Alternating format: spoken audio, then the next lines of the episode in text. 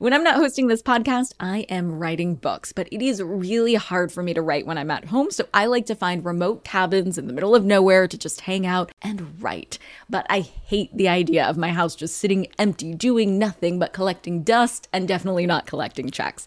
And that's why I'm an Airbnb host. It's one of my all time favorite side hustles. Other popular side hustles are awesome too, don't get me wrong, but they often involve big startup costs. By hosting your space, you're monetizing what you already have access to. It doesn't get easier than that. And if you're new to the side hustle game and you're anxious about getting started, don't worry because you're not in this alone. Airbnb makes it super easy to host. I mean, if I could do it, you could do it. And your home might be worth a lot more than you think. Find out how much at airbnb.com/host. Hey guys, are you ready for some money rehab? Wall Street has been completely upended by an unlikely player, GameStop. And should I have a 401k? Because then I don't do it? No, I know. You think the whole world revolves around you and your money? Well, it doesn't. charge for wasting our time. I will take a check like a old school check. You recognize her from anchoring on CNN, CNBC, and Bloomberg. The only financial expert you don't need a dictionary to understand, Nicole Lapin. You may remember in episode 11, we talked about how to file your taxes as a married couple. In that episode, I talked with a money rehabber who had just gotten married last year and wrote in with a question about filing her taxes jointly with her hubby. But our conversation actually ended up being much larger than that. By the end of the call, we were talking about cutting financial strings with your family. So we thought that was really important to get out there too. Here is the rest of that conversation that answers the question Should I let a family member help with my taxes? You know, the tax stuff is annoying, but it's not rocket science. Well, that's good. that's a relief.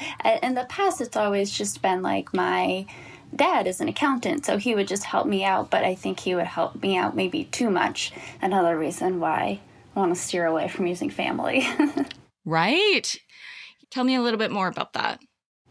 well, saying that I don't really want to use my family to help me with filing taxes isn't because like my family is judgmental, but there is like a layer of judgment within my family. And and I noticed that, you know, my dad was helping me out. So I noticed that at a certain point, like he just knew too much about my financials that I was getting like a lot of unsolicited advice on doing very small things, but he wouldn't know everything about my life or like what I needed that week or, or something. So I would just get like a lot of unsolicited advice that would very frequently trigger a lot of fights and was starting to like affect our father daughter relationship but solely on the money level. And it wasn't because I was borrowing money or anything. He just disapproved of some ways of spending that he saw without knowing the full story.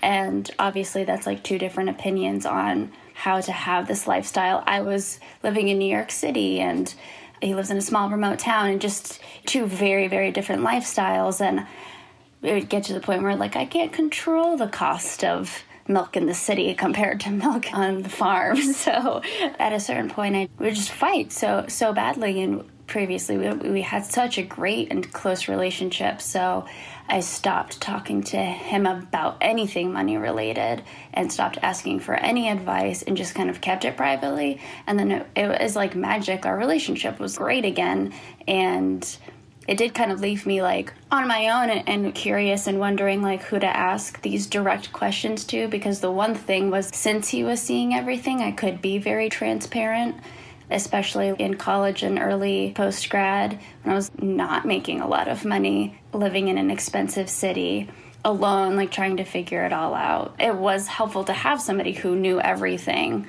So it was a very difficult balance but especially now you know entering married life i don't want him maybe like knowing too much to affect father daughter relationship or his relationship with my husband. They get along great now and i think that should stay that way and i don't think that would stay that way if all of these opinions were thrown around carelessly That makes so much sense. And I know that sometimes it can feel enticing to have a family member or a parent hook it up with taxes and you, you know, save money. In a lot of cases, just so you know, you can deduct the cost of accounting anyway. And so I think that will net out on a monetary basis and just put you ahead on an emotional and mental health basis. And I think moving forward, as you guys are doing big things and you're thinking about buying a house, that's a decision between you guys. And, you know, depending on what you want to do and you now live in another expensive city, I think that being able to talk openly and honestly about your goals, whatever they may be for you, will be really helpful for a non judgmental or non familial party. So now that like I'm filing in a different way, I'm very scared and like don't really know what to do and I'm very embarrassed about not knowing what to do. So this is very helpful. I'm so glad. I don't want you to be embarrassed. There's nothing to be embarrassed about. I'm so proud of you, though. Look at all this progress we're making. Woo! Thank you. Woo. But it is funny because I feel like you know somebody will ask like a very quiet question about like what did what did you do for this thing for taxes, and then we'll both kind of break out and and say neither of us know anything, and we've always been embarrassed about it, and they didn't teach us anything, and and then you realize, like, okay, a lot of people do feel this way. I think that's right. I think that somebody has to go first with these hard money talks. And once somebody does, then it sort of gives the other person license to be like, me too. yeah, yeah. And just at least get that basic level of knowledge so that everybody can kind of jump in with more specific questions. And that's kind of why I would like to yeah. ask these questions. Is your dad helping you with taxes again?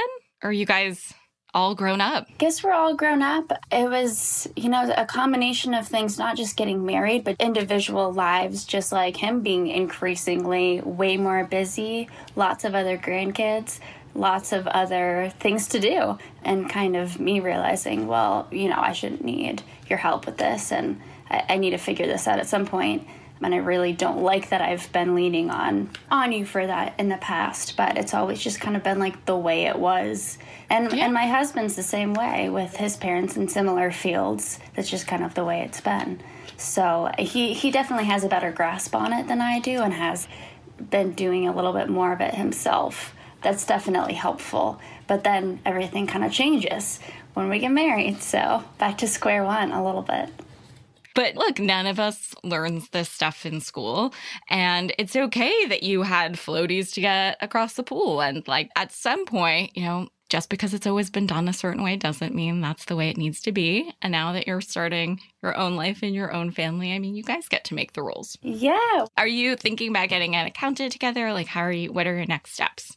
My husband's a little bit older, so he he does have an accountant that he's used in the past. Whereas mine has just been my dad. So what we've kind of talked about is just using her as we try to navigate it together since I'm trying to like steer away from using my dad. That sounds great. And uh, you know, why don't you meet her and see if you guys get along and you know, like I had alluded to, finding an advisor, finding a planner, finding an accountant is actually a personal relationship. So mm-hmm. everybody pretty much does the same thing.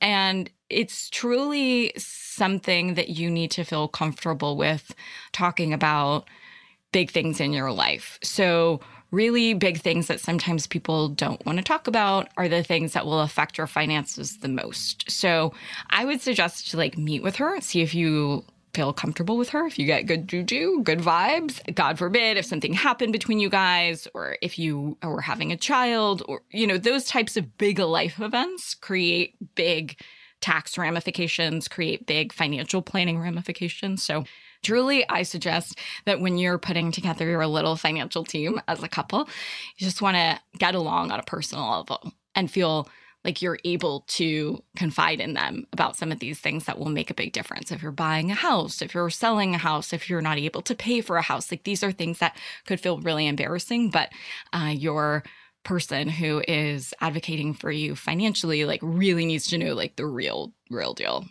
Mm-hmm. Yeah, that all makes sense. So here's today's tip you can take straight to the bank. It's empowering to make these financial decisions on your own. Giving someone close to you full transparency with your finances can open yourself up to unsolicited advice or judgment that we do not need here on Money Rehab.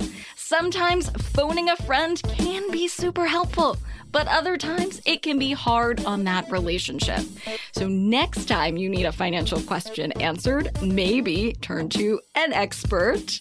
Or maybe just get someone who hasn't seen you in diapers.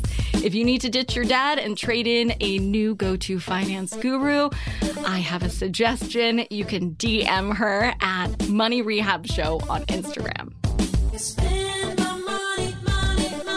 Money Rehab is a production of iHeartMedia. I'm your host, Nicole Lapin. Our producers are Morgan Lavoie and Catherine Law. Money Rehab is edited and engineered by Brandon Dickert with help from Josh Fisher. Executive producers are Mangesh Hattikudur and Will Pearson. Huge thanks to the OG Money Rehab supervising producer, Michelle Lands, for her pre production and development work. And as always, thanks to you for finally investing in yourself so that you can get it together and get it all.